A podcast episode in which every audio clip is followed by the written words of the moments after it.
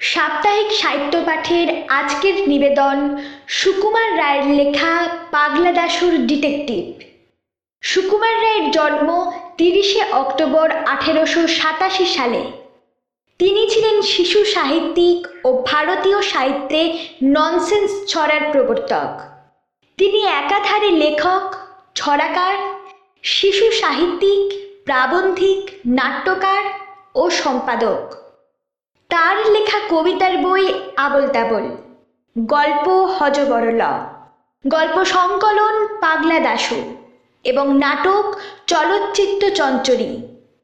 বিশ্ব সাহিত্যে সর্বযুগের সেরা ননসেন্স ধরনের ব্যঙ্গাত্মক শিশু সাহিত্যের অন্যতম বলে মনে করা হয়। দশই সেপ্টেম্বর উনিশশো তেইশ সালে মাত্র ৩৫ বছর বয়সে কালাজ্বরে আক্রান্ত হয়ে সুকুমার রায় পরলোক গমন করেন। আজকের গল্পটি আমরা নিয়েছি পাগলা দাশু গল্প সংকলন থেকে। গল্প সংকলনটির প্রথম প্রকাশ উনিশশো চল্লিশ সালে। প্রধান চরিত্রে জলধর ও পাগলা দাশু গল্প পাঠে ত্রিদীপ, সৌম্যজিৎ ও নীল।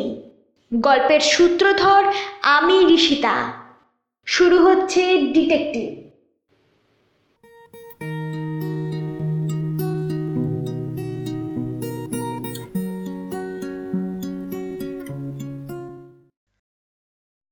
জলধরের মামা পুলিশের চাকরি করেন। আর তার পিসে মশাই লেখেন ডিটেকটিভ উপন্যাস।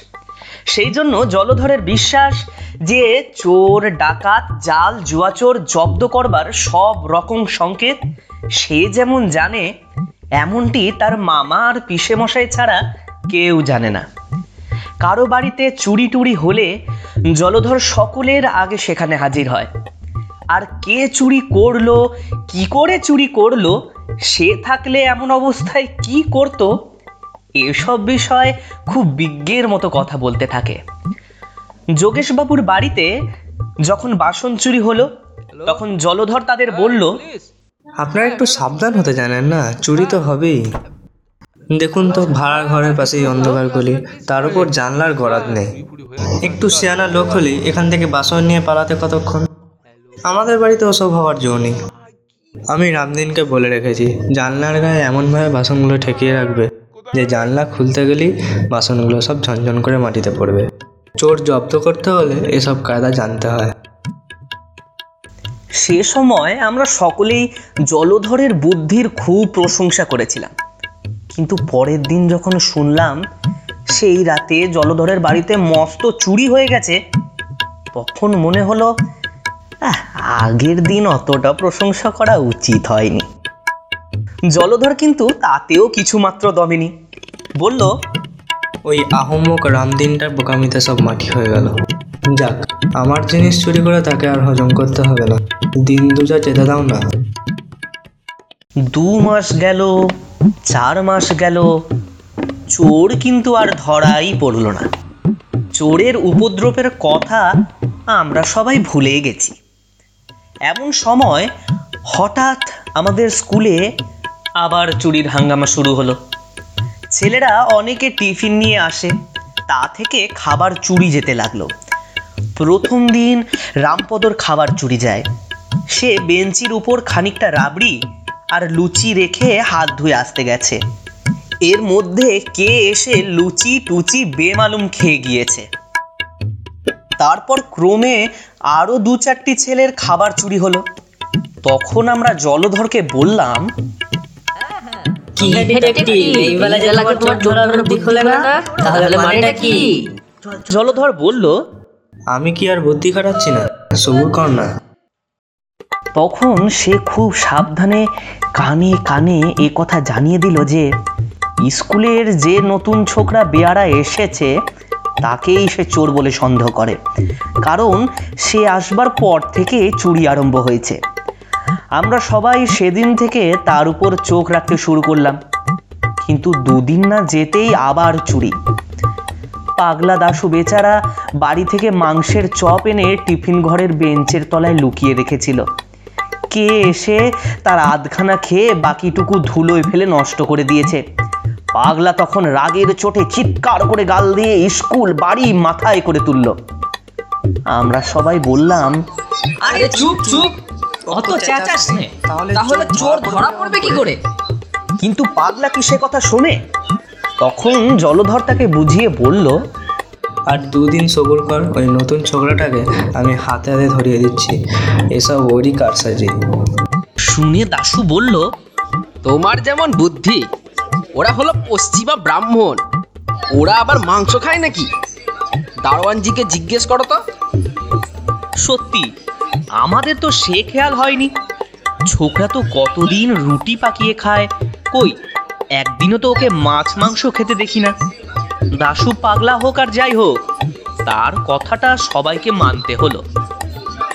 জলধর কিন্তু অপ্রস্তুত হবার ছেলেই নয়। সে এক গাল হেসে বলল আমি ইচ্ছা করে তোদের ভুল বুঝিয়েছিলাম। আর চোরকে না ধরা পর্যন্ত কি কিছু বলতে আছে? কোনো পাকা ডিটেকটিভ এরকম করে না। আমি মনে মনে যাকে চোর বলে ধরেছি সে আমিই জানি। তারপর কদিন আমরা খুব হুঁশিয়ার ছিলাম। আট দশ দিন আর চুরি হয়নি। তখন জলধর বলল তোমরা গোলমাল করে তো সব মাটি করে দিলে। চোরটা টের পেয়ে গেল যে আমি তার পেছনে লেগেছি। আর কি সে চুরি করতে সাহস পায়? তবু ভাগ্যিস তোমাদের কাছে আসল নামটা প্রকাশ করিনি। কিন্তু সেই দিনই আবার শোনা গেল স্বয়ং হেডমাস্টার মশাইয়ের ঘর থেকে তার টিফিন খাবার চুরি হয়ে গেছে। আমরা বললাম ওই হে চোর না তোমার ভয় চুরি করতে পারছিল না তার ভয় যে ঘুচে গেল দেখছি। তারপর দুদিন ধরে জলধরের মুখে আর হাসি দেখা গেল না। চোরের ভাবনা ভেবে ভেবে তার পড়াশোনা এমনিই গুলিয়ে গেল। যে পণ্ডিত মশাইয়ের ক্লাসে সে আর একটু হলেই মার খেত আর কি। দুদিন পর সে আমাদের সকলকে ডেকে একত্র করল আর বলল, তার চোর ধরবার বন্দোবস্ত ঠিক হয়েছে। টিফিনের সময় সে একটা ঠোঙায় করে সরভাজা, লুচি আর আলুর দম রেখে চলে আসবে। তারপর কেউ যেন সেদিকে না যায়। স্কুলের বাইরে থেকে লুকিয়ে টিফিনের ঘরটা দেখা যায়। আমরা কয়েকজন বাড়ি যাওয়ার ভান করে সেখানে থাকব। আর কয়েকজন থাকবে উঠোনের পশ্চিম কোণের ছোট ঘরটাতে। সুতরাং চোর যেদিক থেকেই আসুক টিফিন ঘরে ঢুকতে গেলেই তাকে দেখা যাবে। সেদিন টিফিনের ছুটি পর্যন্ত কারও আর পড়ায় মন বসে না। জলধর তো বলল সবাই ভাবছে কতক্ষণে ছুটি হবে? আর চোর কতক্ষণে ধরা পড়বে? চোর ধরা পড়লে তাকে নিয়ে কি করা যাবে সে বিষয়েও কথাবার্তা হতে লাগল। মাস্টার মশাই বিরক্ত হয়ে ধমকাতে লাগলেন। পরেশ আর বিশ্বনাথকে বেঞ্চের উপর দাঁড়াতে হলো। কিন্তু সময়টা। যেন কাটতেই চায় না। টিফিনের ছুটি হতেই জলধর তার খাবারের ঠোঙাটা টিফিন ঘরে রেখে এলো। জলধর আমি আর দশ বারো জন উঠোনের কোণে ঘরে রইলাম। আর একদল ছেলে বাইরে জিমনাস্টিকের ঘরে লুকিয়ে থাকল। জলধর বলল দেখ চোরটা যেরকম সেয়ানা দেখছি আর তার যেরকম সাহস তাকে মারধর করা ঠিক হবে না। লোকটা নিশ্চয়ই খুব সন্ডা হবে। আমি বলি সে যদি এদিকে আসে তাহলে সবাই মিলে কালি ছিটিয়ে দেবো আর চেঁচিয়ে উঠবো। তাহলে দারোয়ান টারোয়ান সব ছুটে আসবে আর লোকটা পালাতে গেলেও তার কালির চিহ্ন দেখে ঠিক ধরা যাবে। আমাদের রামপদ বলে উঠল কেন? সে যে খুব সন্ধ্যা হবে তার মানে কি? সে কিছু রাক্ষসের মতো খায় বলে তো মনে হয় না। যা চুরি করে নিচ্ছে সে তো কোনোদিনই খুব বেশি নয়। জলধর বলল তুমিও যেমন পণ্ডিত রাক্ষসের মতন খানিকটা খেলেই বুঝি সন্ডা হয়। তাহলে তো আমাদের শ্যামাদাসকেই সকলের চেয়ে সন্ডা বলতে হয়। সেদিন ঘোষেদের নেমন্তন্নে ওর খাওয়া দেখেছিল তো? বাপু হ্যাঁ আমি যা বলছি তার ওপর ফোড়ন দিতে যেও না। আর তোমার যদি নেহাত সাহস থাকে, তাহলে তুমি গিয়ে চোরের সাথে লড়াই করো। আমরা কেউ তাতে আপত্তি করব না? আমি জানি, এ সমস্ত যেমন তেমন চোরের সাধ্য নয়। আমার খুব বিশ্বাস, যে লোকটা আমাদের বাড়িতে চুরি করেছিল, এসব তারই কাণ্ড। এমন সময় হঠাৎ টিফিন ঘরের বাঁদিকের জানলাটা খানিকটা ফাঁক হয়ে গেল, যেন কেউ ভিতর থেকে ঠেলছে। তারপরেই সাদা মতন কি একটা ঝুপ করে উঠোনের মধ্যে লাফিয়ে পড়ল। আমরা চেয়ে দেখলাম একটা মোটা হুলো বেড়াল। তার মুখে জলধরের সর ভাজা।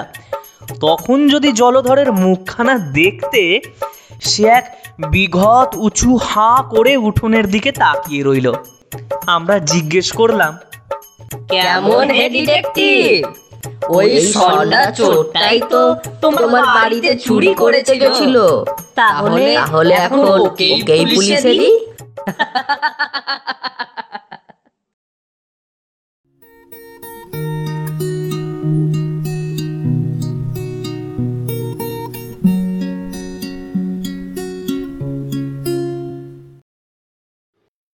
আপনারা শুনলেন সুকুমার রায়ের লেখা পাগলা দাশু গল্প সংকলনের ডিটেকটিভ।